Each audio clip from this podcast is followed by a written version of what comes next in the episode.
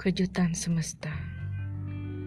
Jangan mengejar apa yang akan datang sendiri. Jangan berburu untuk apa yang pasti masuk perangkap. Jangan berlelah untuk suatu hadiah yang diberikan cuma-cuma. Jangan gundah hanya karena dia tidak datang cepat. Jangan resah hanya karena belum waktunya.